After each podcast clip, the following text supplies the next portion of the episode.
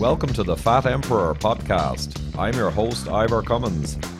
Hello again, all. There's been some breaking news on the Swedish question, uh, so I thought I'd address that today. Very brief podcast. Again, going with published sources and no fringe stuff. So, interesting to look at the data and let's try and get a handle on the situation. So, the breaking news as it happens, New York Post and elsewhere, uh, World Health Organization lauds lockdown ignoring Sweden as a model for countries going forward. Now, they're not exactly saying that they were completely correct all along, but as the lockdown, which has been going on for a few weeks in other countries, has to end at some point, they're suggesting Sweden's model is the way to go, pretty much. So, you know, there's ambiguous language in the WHO announcement. Uh, but still, it's a pretty big move and maybe a surprise to many. So let's look at the Swedish question uh, in a little more detail because the data has moved on a lot over the last week or so.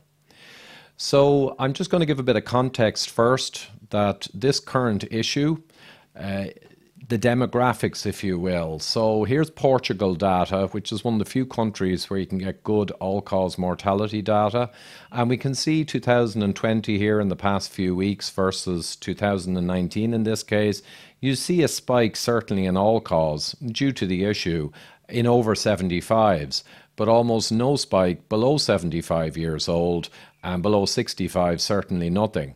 So there are certainly people who are younger who are affected. And there are many factors for that, but the vast majority are in the older demographic and people with comorbidities. So, again, to give an example, Boston has very detailed data, and you can see here with, I think they had nearly 2,000 deaths, but there's around 600 shown here as a sample, and the average age is 81, and you can see over 70 and over 80 is the vast majority, but some 60 to 69, and the odd one uh, from this sample at lower ages. Also in Boston, we've got 97.5% had uh, comorbidities or one or more pre existing conditions. So, again, very hard on people who have medical issues and who are older. So, that's kind of the context. I'm going to show worldwide all cause mortality data for a few countries, including Sweden now. And this one came from a very good site just sent to me, and it shows Z scores. And basically, a statistical way of showing that the deaths in any given period are above expected. So the red dotted line is hard to see there, but that's kind of expected range. So UK we're showing here obviously has a very big spike, hasn't even turned yet. Uh, we see Belgium here had very high rates, and you can see the spike but they've turned pretty strongly downwards now. So they're kind of moving through it, like you might see in a kind of a flu season, a similar dynamic. We've got the Netherlands, similarly, a high rate, and we'll see them again shortly. And you see the spike in all cause. We've got Sweden, and certainly they have a higher rate than uh, many countries and they have a lower rate than others. But you can see there that they've spiked significantly in all cause in the past uh, few weeks. And you can also see that they appear to be turning the corner in all cause. I'll just compare with Denmark because that's the best compare for Sweden, demographically, geographically, right beside them. And because they are considerably lower than Sweden, uh, you can see in their all cause that they barely reach the, uh, the line. There's barely a blip. You also might notice that previous years there are significant blips in all cause too, obviously not as high as, as currently. Ireland is interesting because Ireland, as you'll see shortly, is similar to Sweden, but Ireland is not showing any increase in all cause mortality. I'm not sure why that is. A couple of countries are not really demonstrating that, even though they have high corona numbers. And it's possibly because Ireland is showing an average age of death in the 80s and a median age, and a huge amount of coexisting conditions and a huge amount in care homes. So maybe because it's so concentrated, it's not really showing up in the overall demographics for the country. So back to the WHO lauding the lockdown ignoring Sweden as a model. So that's kind of interesting. So let's look at Sweden's most recent figures that I have.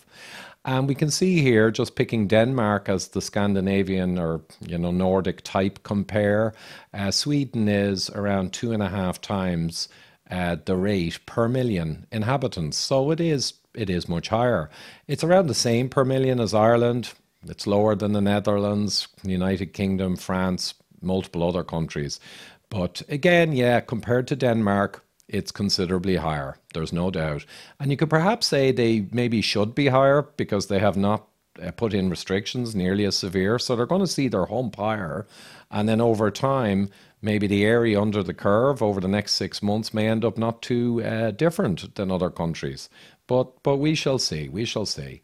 So here's the deaths per million people on a daily basis, and as you can see, it's very noisy. Uh, Sweden also has underreporting from weekend and catch up midweek, so it bounces around. But you can see again, similar to a lot of other countries, but uh, well above Denmark and bending the curve and this is a log scale and it just shows our country is actually succeeding in leveling off and turning a corner downwards so in fairness to sweden there they're not doing too bad in this kind of dynamic you know the netherlands have had longer they're coming down denmark certainly did very well kind of isolated things. I believe, particularly their care homes uh, and other concentrated areas that are providing a lot of Sweden's problematic figures. Uh, they they did very well there. But you can see uh, Ireland not quite turning the curve, and the UK appears to be, and France certainly. So that's kind of that view of the situation. So, just a word on geographical and demographics. In fairness to Sweden, and this is a little more in their defence, uh, for a balanced view, again, there's no point in getting too worked up if we want to just look at data.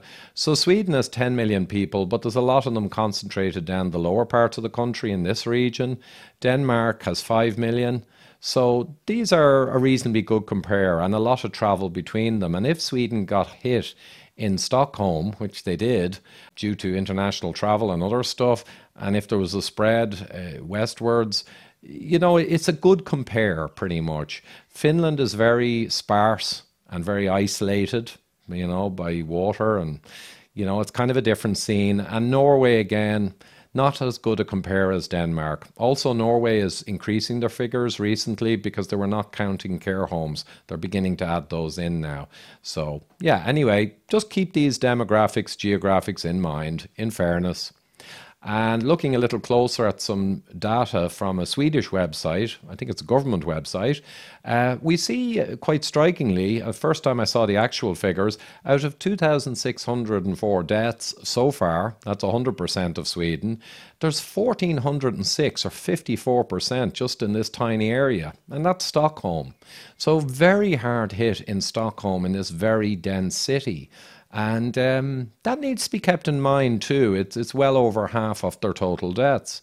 Uh, the other thing is Sweden, nursing homes, large nursing homes make up a big part of the figures. And another thing that's come up of late is that ethnic minorities are making up very large proportions of the figures.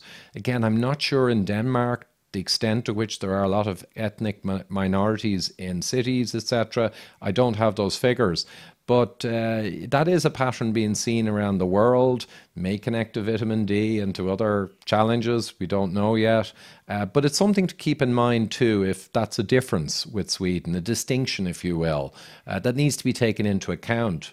And I'll add here, there's actually not a huge amount of deaths down in this uh, fairly heavily populated area down here on the left it's kind of interesting. There's, you know, 16% of the country's total. But I guess the real message is there's a super concentration here in Stockholm.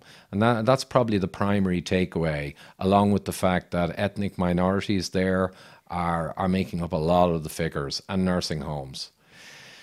And this is just showing an actual density of population. And again, you see this area on the left is reasonably dense, but it's still not adding it's still not adding many uh, actual figures for deaths. Stockholm is is streaking ahead. So, just another thing, perhaps in Sweden's defense, there are a lot of stories going around that you might not get immune to this coronavirus and you might not have immunity and you will never get herd immunity. And a lot of that talk uh, is pretty loose talk. And uh, South Korea brought out a lot of the initial data looking at reinfections and reporting hundreds of re- reinfections.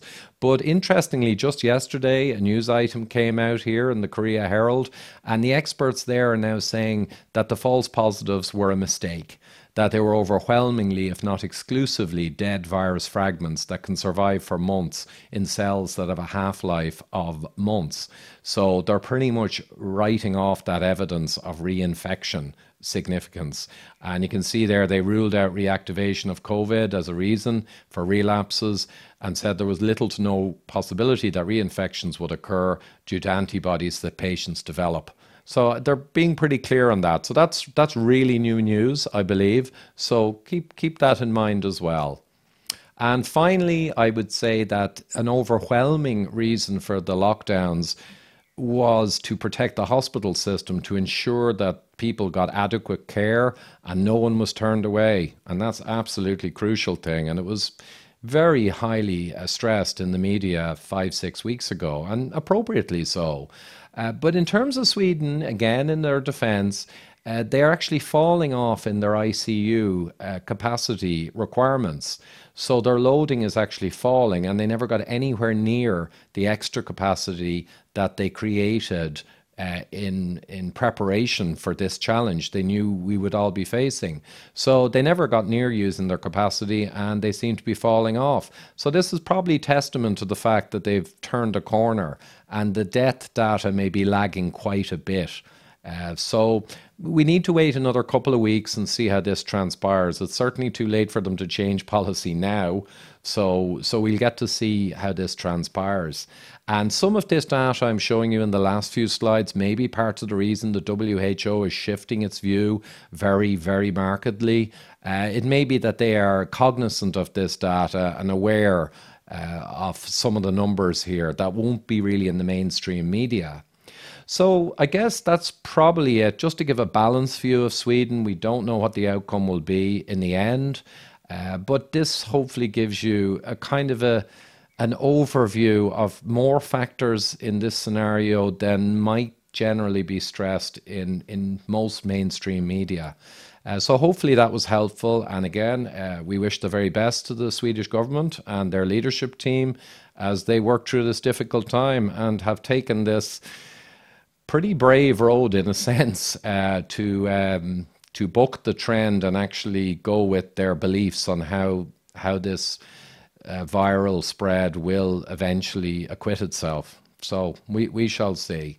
So, last thing, as always, uh, extratimemovie.com. We have a great new movie out, put a lot of work into it over a year and a half, and it explains a hell of a lot around identifying and resolving, stopping progression of, and perhaps reversing heart disease. So I'll say again, as I've said before, you know, this current issue is challenging. It will pass. Uh, it will pass with time. And the number of deaths from heart disease, insulin resistance syndrome, metabolic syndrome, many of the cancers uh, of modernity, and so many more diseases, Alzheimer's, are always going to be massively dominating the landscape of human suffering and death for the last decades and for the decades to come. So let's always keep a focus on on the Pareto principle uh, also. So thanks a lot. Thanks for tuning in, guys. If you're watching on YouTube, you can see my subscribe button in the middle of the screen and go to extratimemovie.com to see our fascinating new documentary on stopping and reversing heart disease.